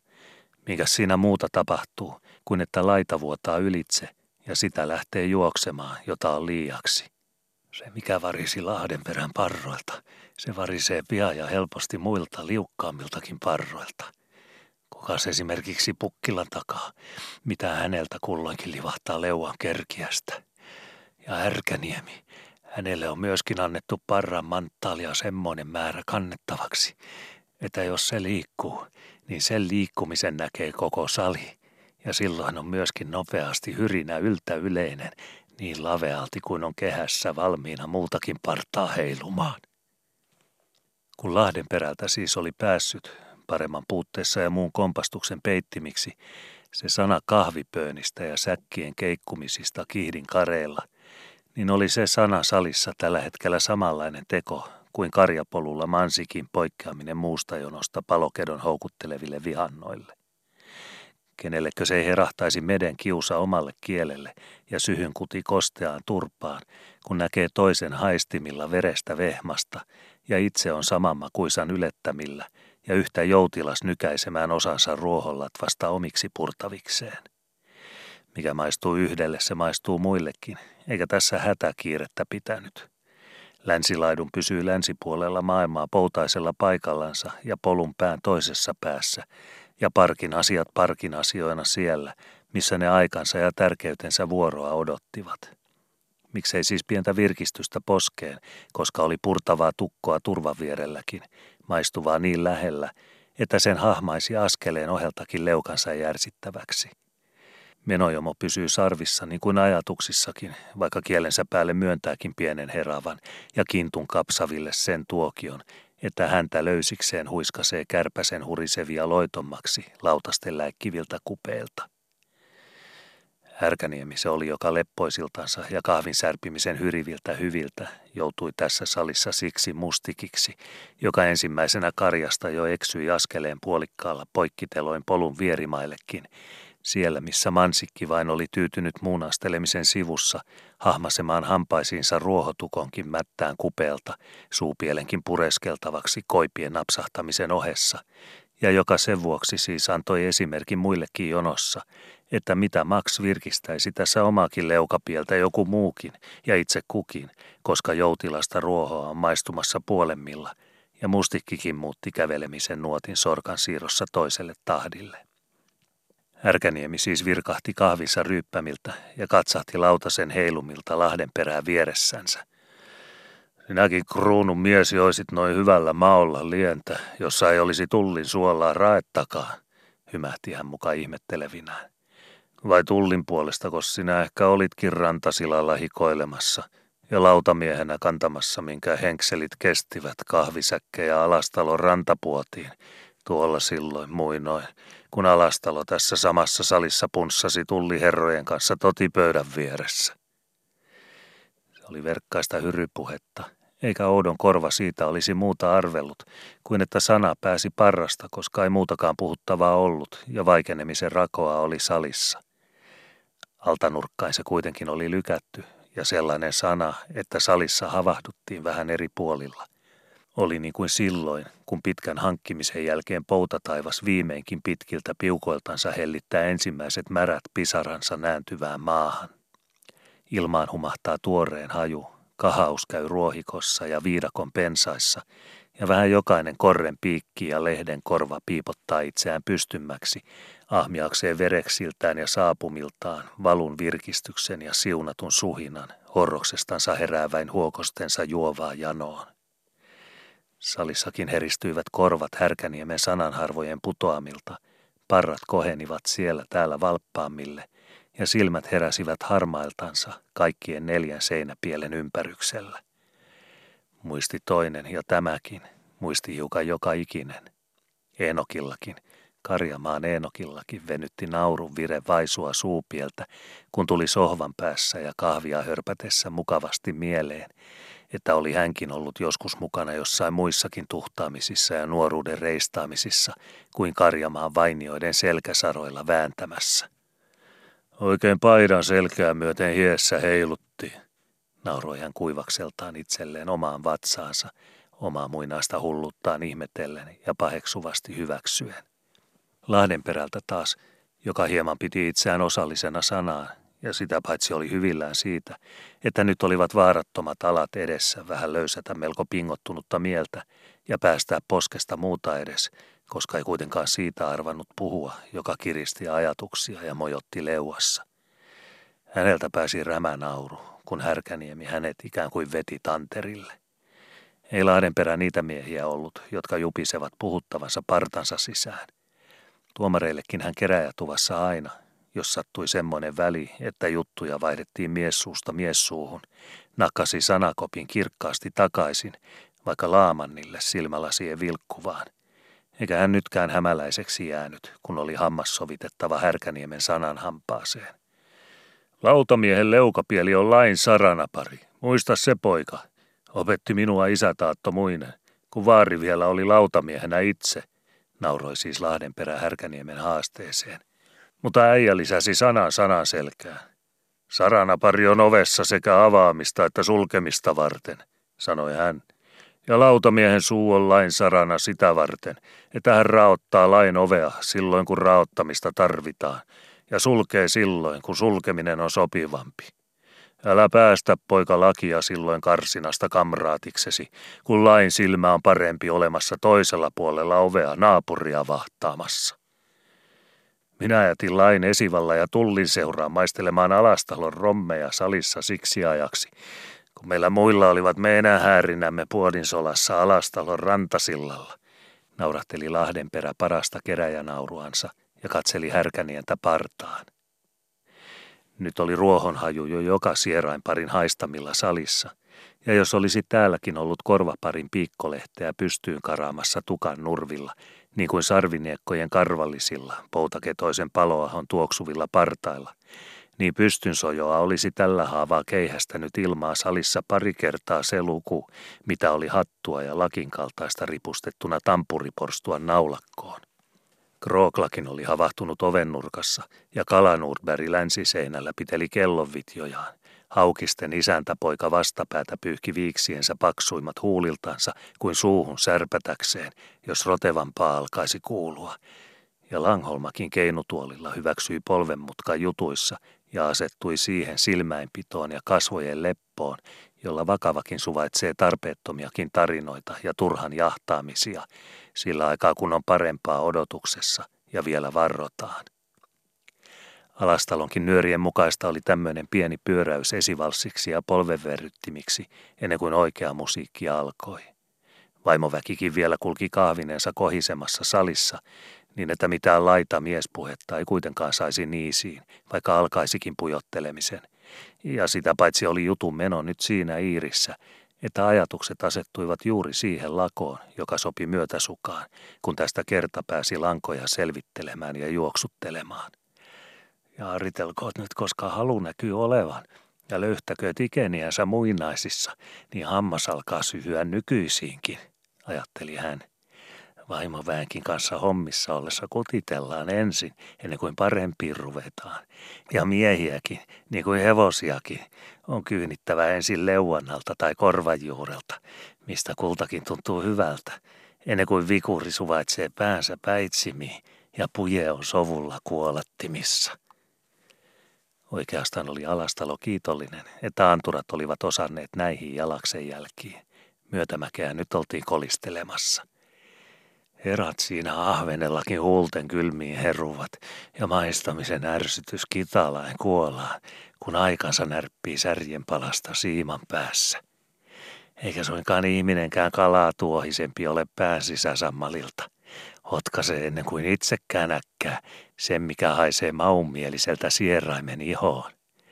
Puhelkoot nyt niistäkin ajoista, jolloin raha juoksi kukkaroon laiskoiltansa, kun oli järkeä miehellä pitää kukkaronsa suuta auki.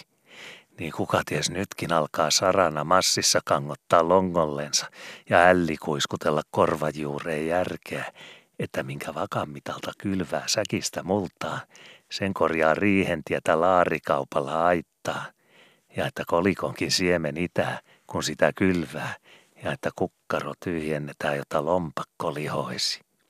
Puhelkoot sanoin, niin leuka kyntää pään savea muheaksi ja muisto höystää väkeviänsä ajatusten kokkareihin, niin että siemen istuu itävään, kun kylväjän kouralle tulee vuoro ja vakkamies astelee vaolla käsivarsi lavein annoin. Alastalo alkoi tuntea itsensä isännäksi salissa ja komentosillan katsojalta. Tässä vertyvät omat veretkin ja sierain tunnustelee tuulta. Ensin hilataan ankkuri savesta ja miehet keikkuvat pelipakalla, ennen kuin kölinalle tulee henki ja pultaani seileissä haistaa ilman. Jutellaan, ajatteli hän ja läjäytti itsekin Lahden perän sanaan, ennen kuin Härkäniemi sohvan nurkassaan kerkesi helittämään parrastansa sitä, joka ilmeisesti oli sieltä käsin lähtemässä.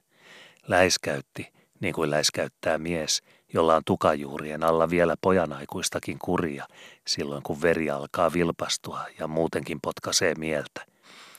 Vai lain sinä lähetät leuastasi saliin istumaan rommilasin viereen siksi ajaksi, kun evankeliumi lihassasi hikoilee säkkiselässä sillalla. Puheli hän tikuttomia ja meiningittömiä mielimuhoja sinne käsin, jonne tänään oli otollisinta käyttää kielenharjaa myötäkarvan silittämiseen – ja nyökkäsi Lahden perälle, niin kuin hyvänlaatuinen mies nyökäsee hyvänlaatuiselle miehelle, jonka kanssa pian tietää joutuvansa hevoskaupan hierojaisiin. Kun luonto kuitenkin oli semmoinen, että miesseurassa piti ikenettäkin näyttää, vaikka leikilläkin, ja jollei muuksi tarpeeksi, niin jutun suolaksi, niin hälväsi hän samaan hengenvetoon sille kantille salia, jossa Härkäniemi istui, ja jonne sen vuoksi nykyisissä täpärissä oli vaarattominta leikkiä ja pieni viaton hampaan kiristäminen. Hälväsi ystävällisen penikan irven ja osoitti silmäniskulla, ketä tarkoitettiin. Kuulin minä nyt siis viimein senkin asia, missä vika oli, kun niin kauan kähmitte siellä sillalla muinoin, ja minä sain istua tuolillani kuin silakka käristimellä täällä salissa ja vahdata tulliblumberia punaiseen partaan, niin hartaasti kuin Gabriel lohimatoa paratiisin portilla. Härkäniemi siis vain seisoskeli ja syljeskeli sillalla ja katseli, kuinka muut hikoilivat. Alastalo oli oikeastaan puhunut itsensä lämpimille, ja salille jähti jo sana vähän laveammaltikin kuultavaksi. Hikinen ehtoopuoli, mutta riksiä te silloin keikutitte selissänne, ettekä kahvia, sanoi hän. Tja, tja, tja, lievitteli hän kukaties liiaksi äkillistä ja silmillekin hyppivää sanansa ja syleksi tuhitteli hienoksiltaan jakkunsa rintapielille, jotta saivat vähän aikaa itselleen ympärillä ja ajatus sen huokaisulevon, jonka se tarvitsi löytääkseen omin nenin oikeille jälkien hajuille. Kahvia sanoin, kahvisäkkejä, vaikka rahoista puhele, enkä sokeriakaan unhota, paranteli hän, kun kerta oli juttu lompsahtanut hyvään varhoon ja passasi painaa päälle vaan, jota auran terä leikkasi ja vaon savi kallistui kauniisti sivulle, kun vähän potkaisi tasoittimiksi kyntömiehen saapaskannalla niskaan. Sokeria, naurahteli hän. Sokeria taisi sinäkin ehtoopuolena tulla maihin enemmän kuin on kerjetty sulattelemaan kymmenen vuoden totivesiin niiltä päiviltä, vai kuinkas pukkila? Vieläkö sinulla on rakko käpälän pohjissasi, härkäniemi, kun niin oli kämmenihon silahtamalta sierattava riikivalkoista toppa topalta, minkä ilmalennossa paatin pohjilta leiviskän köykäistä saapui, ja minkä oli samanpainoista koppikaaressa leikiteltävä taavetille puodin oven suussa, jotta oli kourapari selvänä, kun uusi pentele jo oli hemmetin pääskysenä tulossa ilmassa, ennen kuin edes oli välillä kerjennyt sylkäsemään kuumenevaan pivoonsa – Mittasitko perä pinosyllän puolin takana, kun viimein oli viisi kertainen letattu lastista ja äskeinen upiparras nyt tyhjän kukkuviltaan keikkumassa siltakarkun kupeella ja kuusi kuumaa miestä pyyhkimässä otsiensa palavaa hihojensa suihin, kuka paatin piittapuulla ilmaa keuhkoihinsa lähkyen, kuka lakansolassa muuten vain paitansa sisäpuolella huohotelle, kuka puolin sisuksissa suolatynnyreihin selkää tylttyen, sen verran minkä miehessä oli riepua pystyssä nojaamaan. Jokainen luissaan ihmetellen, että mihinkäs kiire näinäkistin nyt katosi, kun ei enää heiluta. Mittasitko sanoi, ja saitko täyden kolmen syllän seinän semmoista pinoa, jossa oli typöpää ja pipopää vuoron perään kurkistamassa ja kysymässä – Mahdammeko olla jokainen rahan väärtejä vai, vaikka makeitakin olemme? Kuinkas luulet? Vai suritteko tullin puolesta, kun makasiini lukko viimein oli väännetty kolmikierrossäppiin, härkäniemi vielä koetteeksi potkaissut saapannirkollaan ovellankkuun, oliko kuutiotuuman rauta varmasti sälissyt sälöihinsä, ja kuusi laiskaa miestä lähti verkakseltaan saapastamaan rantamäkeä ylös taloa kohden, sadatellen synnisruotoisissa sydämissään sitä rommia, jota oli juoksuteltu muihin kurkkuihin ja keiden kummoisten kurkkuihin. Sillä aikaa kun toinen ja lähimmäinen oli saanut raataa enempi kuin paidan selkä kuivana kesti. Minä luulen, että Alastalon rantapuotiin sinäkin ehtoopuolipäivänä keikuteltiin semmoinen määrä makean toppaa, että joku topimitta meidän kuutoissamme vieläkin on prikimmastona pystyssä niiltä kuumilta ja niiltä tiensteiltä. Siemenensä peltokin tarvitsee ennen kuin se kasvaa tähkää, ja rahanitävää pitää olla vakan pohjilla viskeltävänä silläkin, joka joskus aikoo merenvetelistäkin laihoneloa leikata. Harmi vain, että ennen kylvämistä pitää heilua saralla tadikoinkin ja rommittaa tullimiehiä, ennen kuin on oma lasti omassa puodissa. Alastalo oli nyt mielestään tarpeeksi ja sen verran kuin hänen sopi, kohennellut vanhoja asioita ja asetellut siinä raossa vähän nykyisiäkin sihtijyvälle, niin että saivat nyt toiset ajatella muitansa, jos jotain mieleen tuli.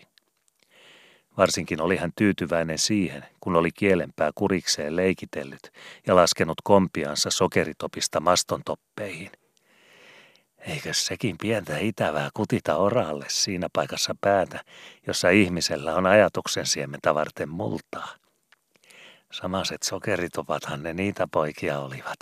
Sen tietää jokainen meistä sanomattakin, jotka lihottivat pakettikipparista kuunarikapteeni, kun vain oli napinvaraa liiveissä vatsan ympärystän kasvamista varten – ja tekivät silakkaporvarista prikiparoonin, kun vain oli miehellä laveutta anturassa komentosillakin tepastamaan ja nenänluuta naaman etupuolessa leikkaamaan tietä itselleen sinne käsin, missä ilmassa oli menemisen rakoa.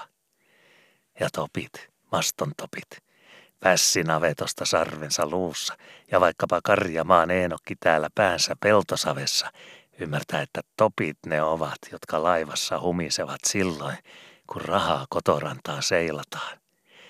Ja että niin monta kuin on nuppia kultossa vimppelin flakata, niin monta on pakkaa rahdijaossa retarin taskuun tupottavaksi.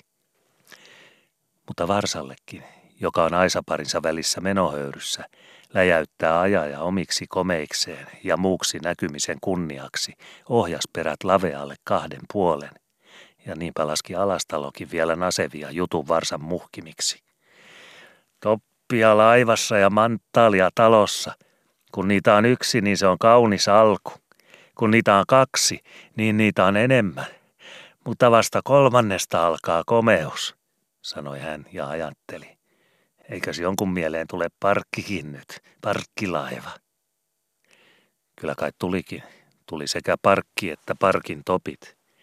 Siltä kumminkin näytti, jos päätteli Pukkilan parran pureksimisista, joka oli koko kiivas, tai Härkäniemen jalan siirtelemisistä, kun hän nyt vaihtoi toisen säärensä, oikeanpuoleisen tällä kertaa, vuoroltansa siihen etupotkoon, jossa tähän asti oli ollut laattialla vasen, ja samalla veti tämän vasempansa rutistamaan pohjettansa sohvan reunalauttaa vasten, kuten siihen tähän asti oli ollut kiinteästi likistettynä oikea. Varma merkki, että Härkäniemi pian tulisi virkahtamaan jotain parrastansa, varsinkin koska silmälaudat samanaikaisesti läpyttivät kansiansa vähän eri vuorossa. Myöskin Langholmasta huomasi, että silmä vilkahti siihen asentoon, jolla peränpitäjä paatissa tähystää ympärilleen vesillä – silloin kun hän ilman kureista ymmärtää, että puuska voi olla purjeissa vähän miltä taivaan kantilta hyvänsä ja kättä sen vuoksi pidettävä sananlöysällä helvarin varressa.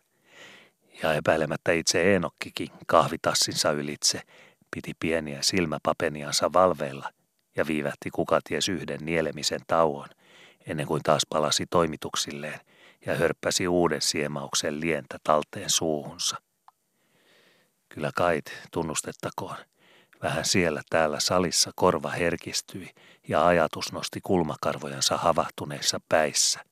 Mutta eihän merikään paisu aallossa suoraan ja yltäselkäänsä vaahtokirnuksi kohise, vaan selvittelee ensin liepeitänsä – on olevinaan ikään kuin ei tässä minnekään oltaisi menossa, noustaa vain muun nousemisen leikiksi ja näytellään laakson laiskoissa loiskuva vatsapuolenkin viheriään silot ja silkinhuiskeet navan kihivillä ja lapalantion paltavilla, kunnes on kylki kyljätty, selän kyömy päällä päin ja vallaton karkuharjalla koko rinnan ryntäämiltä, minkä on syöksyä meressä ja tuulenpojalla sormenharaa tukan tuiskivaan eikä salissakaan ennen ollut aikaa kiireenpitoon, ennen kuin Aalto oli kaatumaharjallansa ja asia niillä heilumilla, että kärjestä kirpoo vaahto ja ajatuksen sinkoimilta kielen kirkas sana. Härkäniemi oli siis siirrellyt jalkojansa, lykännyt oikeansa etupotkoon laattialle vasemman sijasta ja vetänyt vasempansa koukkuun sohvan kylkeä vastaan oikeaan äskeiseen tämmiin, ja siltä lingolta nyt sana laukesikin saliin, kun ensin oli lavea olkapielikin suorittanut vastaavan pilivinnikäännöksensä ja asettunut manöverin mukaiseen suuntaan, valmiina pusertamaan vasellaita halssia, minkä oli köydenpingottuvaa pujottuna tamminaulaan ja nokankovaa keulapäässä leikkaamaan eteenpäin. Järjestyksen miehenä ei Härkäniemi kuitenkaan kohta ja oikopäätä tarttunut siihen alastalon sanaan, jonka johdosta hän oli jalkaa siirtänyt ja asettunut siten, että hänen sopi sanoa enemmänkin, kun kerta alkoi sanoa jotakin. Lahdenperä tarvitsi nimittäin ensin vastauksen, ja parrasta oli hellitettävä se, mikä siinä oli ennaltansa, jota muu puhuttava pääsi vuorollensa. Vai lautamies on lauttaa ja höylälankkua vain etupuolelta ja naamasiivoltansa – mutta selän takaa ja niskan ääriltä sama veistämätön köllipuu oksankyhmyinen ja tikunkarvoinen kuin me muutkin, sanoi hän siis. Vaikka suon minä mielelläni esivallalle sen, mikä esivallalle tulee, tullimiehelle tikun sormeen ja tuomarin sortuutille sileän lavitsan pinnan pyyhittäväksi, lisäsi hän sopusasti. Se minua siinä asiassa vielä tänä päivänäkin harmittaa, että te imitte täällä salissa tullimiesten kanssa partoihinne totirommia, sillä aikaa kun me heiluimme vähissä hengin sillalla ja ähkimme sokeritoppien kimpussa kuin hullut. Mikä hengenhätä niitä oli rommittaa ennen kuin me olimme paikalla ja salissa myöskin, saamassa kurkkuihimme sen tilka, jonka janoinen mies tarvitsee, joka on revellyt selkänsä hielle yhteisessä työssä, sanoi hän ja siirteli silmää ja kysymyksen kaltaista jo sinnekin käsin salia, mistä alastalo altakulmain kyräili ympärilleen, jokos kukaan närpäsee ja päästään topeista asioihin kiinni. Ei niihin vielä päästy, sillä Härkäniemellä oli ajatus nyt käännetty semmoiselle syrjälle, että sen oli vaihdettava kylkeä ennen kuin hänen puolestaan jutunpyörä taas oli kolkahtanut niille raittikuopille, joilla oli sisällistetty menonhurjaa eteenpäinkin. Se matkan eine, mikä vielä oli jäljellä, ennen kuin oltiin sillä veräjällä, jonka avaamilla oli tämänpäiväinen laidunmaa. Eivät suinkaan tullimiesten kurkut janoon olisi läkähtyneet sen rupeamankaan kestämältä, mikä meiltä meni sokerilossaamiseen viisikertaiselta, koska olivat jaksaneet ilman rommin pisaraakaan publikaanin kieltää virkistämässä kärkkyä alastalon rantanurkissa sen viikon ajan, minkä me kryssäsimme kihdin luotojen takana Engelsmannia piilossa, joka kyttäili Pohjanlahdelta kuin haukan pahus poutataivaan niskalta kanaan piehtaroivia kylän tanhualla lasketteli Härkäniemi leikiksensä vanhaa näränmuistoa, koska sitä laskeutui kielelle. Topeista puhelet nyt niin kuin olisit poikakin ja aikamies ja aina ajatellut niitä kräkejä, vaikka tusina kaupalla kuuttoosi. Mutta kirosit sinä silloin, niin kuin bileä maasinsa pystyjä korvia, jahtisi ainokaista vaivaista maston tynkää, kun me olimme luuskerin toisella puolella, ja toisella puolella makasi englantilainen fregatti ankkurissa. Vuoren knuppi sattui kyllä olemaan oikealla paikalla ja kallionhatussa korkeutta riittävästi, niin että kun visusti pysyi, eikä kironnut hammasrivinsä ulkopuolelle, vaan sisäänkäsin omaan vatsaansa, niin klopin takana ei ollut mikään hätä, niin kauan kuin ei Engelsmannikaan ankkuria letannut. Sopi vaikka pelata pitkää torakkaa kajuutassa koko miehistön päiväkaupalla. Mutta hemmetissä sittenkin. Jos Engelsmannilla olisi silmä niin kuin meillä muilla ihmisillä, löysän laitumilla päässä, eikä aina kiikarin suulla tähtäämässä vain sinne, mihin toron piippu torkottaa, niin haahkanpenteleet he olisivat huomanneet ilmassa, jotka lentelivät kuin hullut, pyrähtäen milloin meidän puoleltamme karia, milloin heidän puoleltansa rantaa. Mennä suihkivat kuin linjaalilta ammuttuina matalalta meren ylitse, minkä siipien läpyt vain kerkesivät viskaimina hyrräämään ruhon raskaan sukkulan ympärillä, kiilivät kaukaisuuteen, mutta palasivat samassa levottomina takaisin mastontoppien korkeudelta viilettämään luodon ylitse, ikään kuin ei vähemmästä ymmärtäisi, että pesiltänsä he olivat lentäneet. Jos, niin kuin sanoin, Englantilaisilla olisi silmää muuhunkin viljeltäväksi kuin kiikarin lävitse tirkistämiseen, ja yhdelläkin heistä silloin olisi ollut akkunallasi kirkas silmänkuisti ja järjen porstua välillä. Niin paikalla olisi ollut sluuppi vesillä fregatin vierellä, ja pian sen jälkeen mannia hyppelemässä luodon kivikoilla sen verta, että haahkanpesiä kyllä olisi löytynyt, mutta huomattu muutakin klopin kupeella. Ja olisiko meillä sen jälkeen ollut paljoakaan vähtiä sokeritopeistamme alastalon rantasillalla ja muista tullimiesten rommittamisistanne salissa.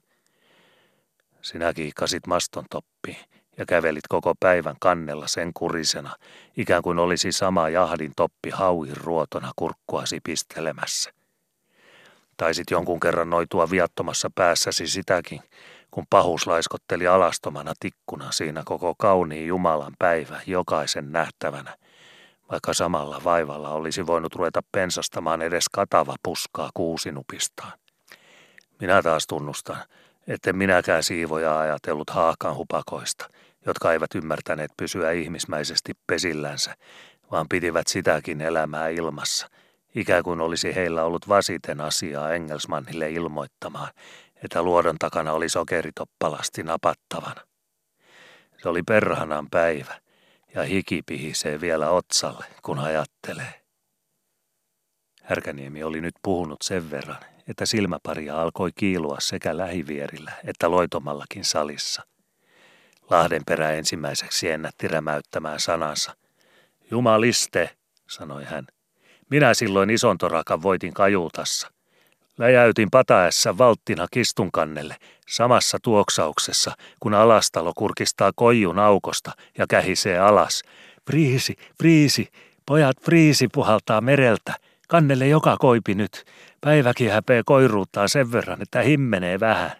Jos krapisematta pääsemme liikkeelle nyt, niin lensaamme myötäiseen, ja Engelsmanni saa niistään nenänsä, vaikka huomaisikin myöhemmin, kun vilkumme sisäkarien turviin. Lahdenperällä jäytti kämmenellä reiteensä. Jumaliste sanon uuden kerran, se oli friskiä aikaa. Kun Engelsmanni viimein karinkuppien takaa äkkäsi meidän toppiseilimme klipun ja päästi pienen pihauksen pikkukanuunastaan, että morjens vaan, koska menoverossa olette, ja Jumala on pistänyt karinnaakelia sinne, jonne meemme kölinemme vuovaa. Niin juoksin minä kajuutasta tukholmalaisen harmonikkani ja vetelin meidänkin puolestamme ääntä niin, että silakat meressä hyppelivät, kun oli musiikkia kahden puolen.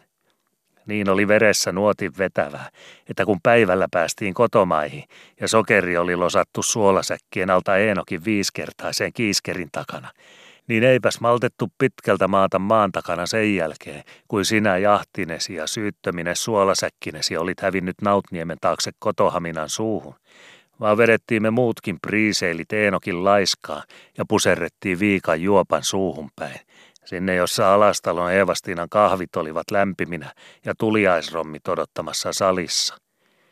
Vähältäpä piti, ettei minun käsissäni taaskin rämissyt harmonikka ja pelisoinut uljaita, kun sokerilastinemme laskimme nautionnokitse, ja edessämme keikkui alastalon lahdella makasiinin möljän kyljessä sopuvierin kaksi toppia.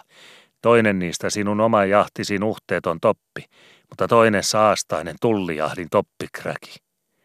Härkäniemi, joka istuu helvarissa, kiroo usein tarpeettomasti. Mutta kyllähän silloin kirosi tarpeesta, vaikka hiljaa ja vain partaansa, ja meillä muillakin meni kieli kylmäksi. Kuka hemmetissä sitä olisi ymmärtänyt ajatella, että semmoisen prässin takana, jossa Engelsmanni meitä ennen oli pitänyt, olisi edessä vielä uusi prässi ja pirumpi prässi.